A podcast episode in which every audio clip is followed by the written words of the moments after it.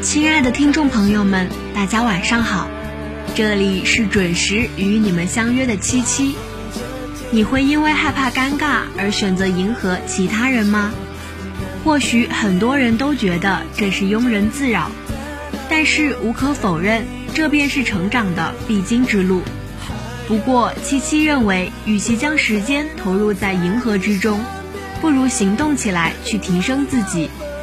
真正优秀的人懂得深耕自己，把目光投向在自己身上，不停地充实自己。